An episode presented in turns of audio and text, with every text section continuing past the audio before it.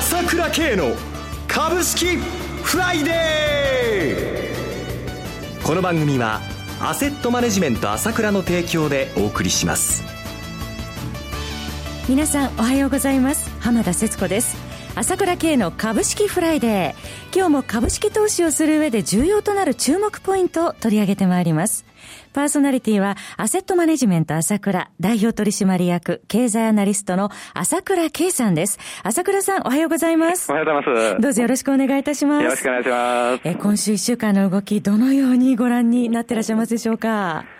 ありましたよね。本当ですね。波乱含みの一週間と。すごかったですね。えー、特に昨日は。はい。大きな値幅ですよね。これじゃ投資家はついていけないというか、もう目を、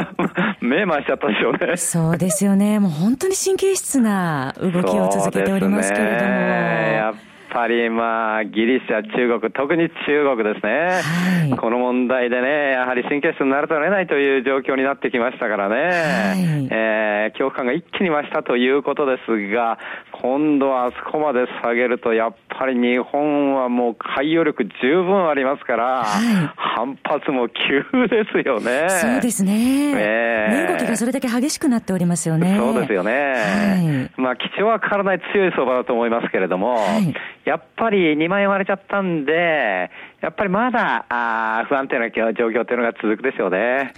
私も中国離れするまで時間がかかるかなと思いますけれども、まあ、いずれにしても基調は変わらない中での出来事なんだということですね。なるほど。その後、はい、CM の後詳しく教えていただきます。そうですね。はい。えー、それでは CM を挟みまして、朝倉さんにお話を伺ってまいります。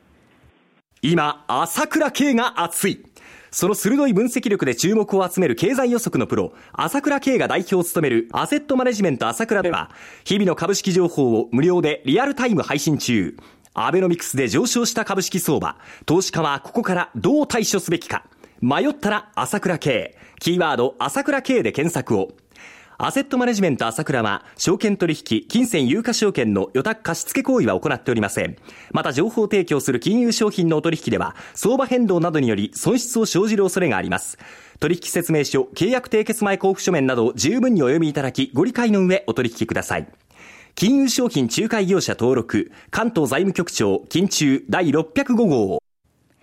それではここで朝倉さんからモーニングニュース配信のお知らせです。そうですね。あの、朝倉家毎日そのモーニングニュースということで5分程度、その日の指標とトピックを解説しているわけなんですよね。はい。えそれで、まあ、8月から購入ということだったんですけれども、現在ですね、あの、7月いっぱい無料で聞けるようになっています。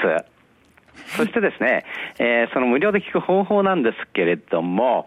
アセットマネジメント朝倉のホームページから入って ASK1 というところをクリックするか、そうじゃなければ ASK1 朝倉、大文字の ASK ですけどね、えー、そこで検索して、そこ ASK1 のバナーに入ってもらいたいんです、ホームページに。はい、そこから、朝倉系のモーニングニュースというところをクリックすれば、自動的に無料で聞ける。まあ、7月いっぱいなんですけどね、はい、そこに誘導されていくということになります。まあ、今現在、ものすごく相場の方も動いてますから、皆さんにね、まあ、5分程度まあ、簡単に、えー、その日のことをお話しするんですけども、参考になるんじゃないかと思います。混乱の相場状況を読み解く判断材料にぜひご活用いただきたいですね。すねはい。はい、ありがとうございます。えー、それでは相場解説伺ってまいりたいと思いますが、昨日はひとまず株安に歯止めがかかった状況になりましたけれども、今週はやはり中国ショックの影響を大きく世界のマーケットは受けました。そうですね。この中国の問題は私も懸念していますけれども、前から警告もしてましたけど、今回のことっていうのはやっぱり軽く見ることはできませんね。深刻であるという。はい。えー、まあ、この歴史的な変化になる可能性が非常に高いと思います。今まで順調に来た中国が、少なくとも混乱に陥っていく、ないしは共産党体制を揺るがす事態になっていくと、そこまでいく可能性もありますよね。えー、一つの大きな転機になってたと思いますよね。はい、ねまた、朝倉さん、値動きについてなんですが、中国株の動向につられて、日本株も今、動いているという状況なんですが。そうですね。はい、この状況っていうのが、まあ、まだしばらく、昨日なんかも典型的にそうでしたけどもね、はい、まだしばらく続くということにはなると思いますよね。はい、まあ、とにかく中国のやっていることですよね。例えば、その昨日上がってるけども、半分以上の銘柄もう値つかせないわけでしょ？売買停止の状態が続いてるわけですよね。えー、で、今までなんでここまで行っちゃったかっていうと、はい、まあ人民日報とか新華社でね、もう4000ポイント、これからだ、これからだって、日本の読売新聞とか日経新聞でもそういうことは言わないけれども、はい、まあ中国で人民日報とか新華社って言えば、それは共産党のほとんど意見と思っていいわけだから、はい、そこがこれからいくいけるいけるっていうことで散々煽ったわけだから、はい、えー、しかも、今その4000ポイントからだってことで一生懸命煽ったわけでしょ、はい、で、このバブルだ、バブルだって声もあるけど、冗談じゃない、これがバブルだっつったら、バブルじゃない資産なんかありえないじゃないかなんて、そんなことまで報道してたんですよ。はい。これ、中国の国民が熱狂するのは当たり前のことで、えー、それが今回下がったことで、えー、まあ、実態は、ものすごくいい、そのなんていうんですかね、金融的な問題が内部的には起こっていると思いますよね。信用取引で決済が効かない、だからこの間10兆円以上のお金をこう、融資を要請しましたけどもね、中央銀行に、あの、金融、あの、証券金融やってるところがですね、はい、えー、まあとにかくそれで必死になって止めようとしているわけだけども、で、まあ、売買停止しちゃってるわけだけども、うん、こんな市場ありえないでしょう、今まで我々の常識から考えて。そうですね、もう本当に中国当局はなりふり構わぬ金融政策を今打ってるわけですが、その劇薬というのは、朝倉さん、いつまで続くんでしょうかね？いや、これね、えー、必ずこれだけでも、市場と言えないんだから、はい、売りたい時にも売れないで自分が都合悪くなったらね、えー、市場もストップさせちゃうということでしょ。はい、これはね、今、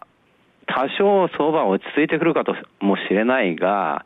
これは巨大なしっぺ返しを食らうことになると思いますよ、最終的にはね。はい、えー、で、この問題というのは、おいおい大きな問題になっていくと思います。株価操作っていうのは、やっているときはなんとかなるんですよ。だから一生懸命今やってますね。はい、だから、おそらく、相場の下落を止めることは一時的にはできると思いますよ。はい、で、また上がってくるということにはなると思うけれども、で、その後、気を抜いてしまうとまた下がってしまうんですね。何にもやらないで下がっちゃうんですよ。非常に危ない政策です。これもちろん、こう、今後日本がこうやって影響を受けるっていうのは、ここまで大きなことになってはやむを得ないとは思うんですけれども、まあ、今後の中国、本当にね、衰退していくと思いますけれども、動向からやっぱり目は離せませんわね。そうですね。また、世界の企業にとっても中国の巨大な購買力というのをこれまで頼りにしていたって部分もありましたよね。はいはいはいはいはいはい。の辺の影響、実体経済の影響というのは秋口には出てくるでしょうね。秋口まででは予断を許さない状況が続く、ということですね。はい、ねはい、それではここで一旦 CM です。株式投資に答えがある。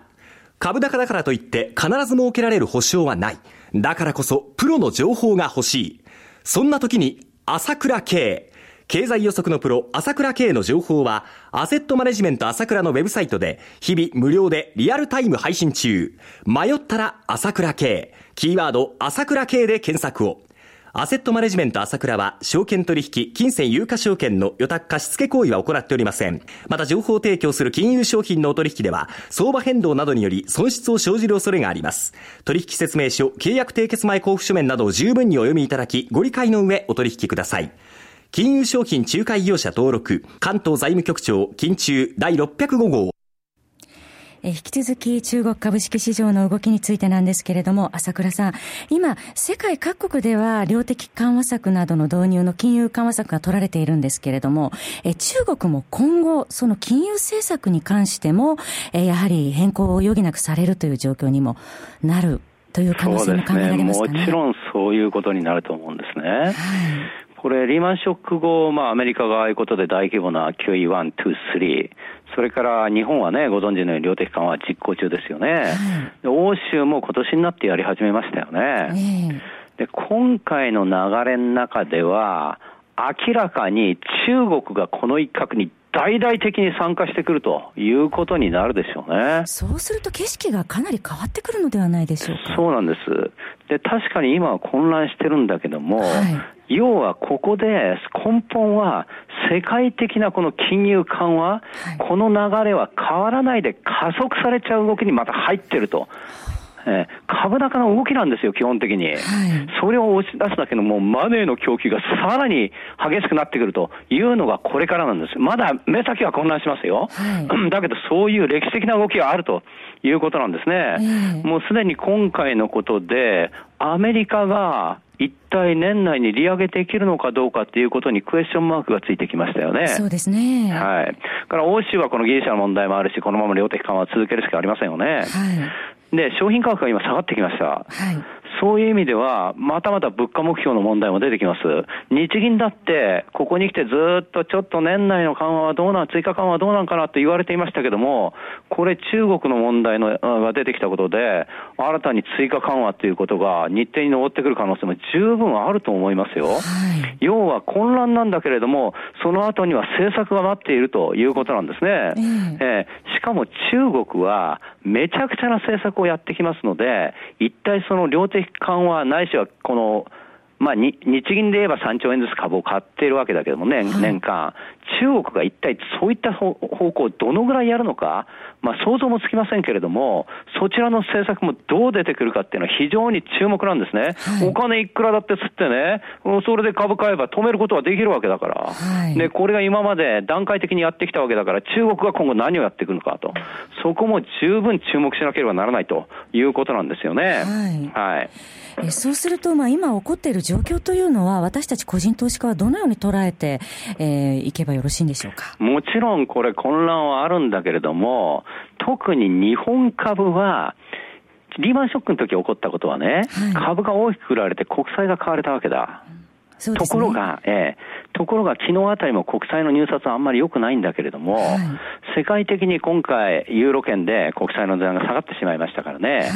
安全資産が国債なんて全然言えない状況なんですよ。えー、その中でなぜ日本株が物色されてきたかというのは、比較上位なんですね。はい、要は、中国はこの、中国と一緒になっちゃう新興国は問題はありますね。欧州もギリシャの問題がある。アメリカも金利上げる。だから日本の株がどんどんどんどん買ってきてるという背景はあったわけだ。そして、金がある以上はどっかに逃げ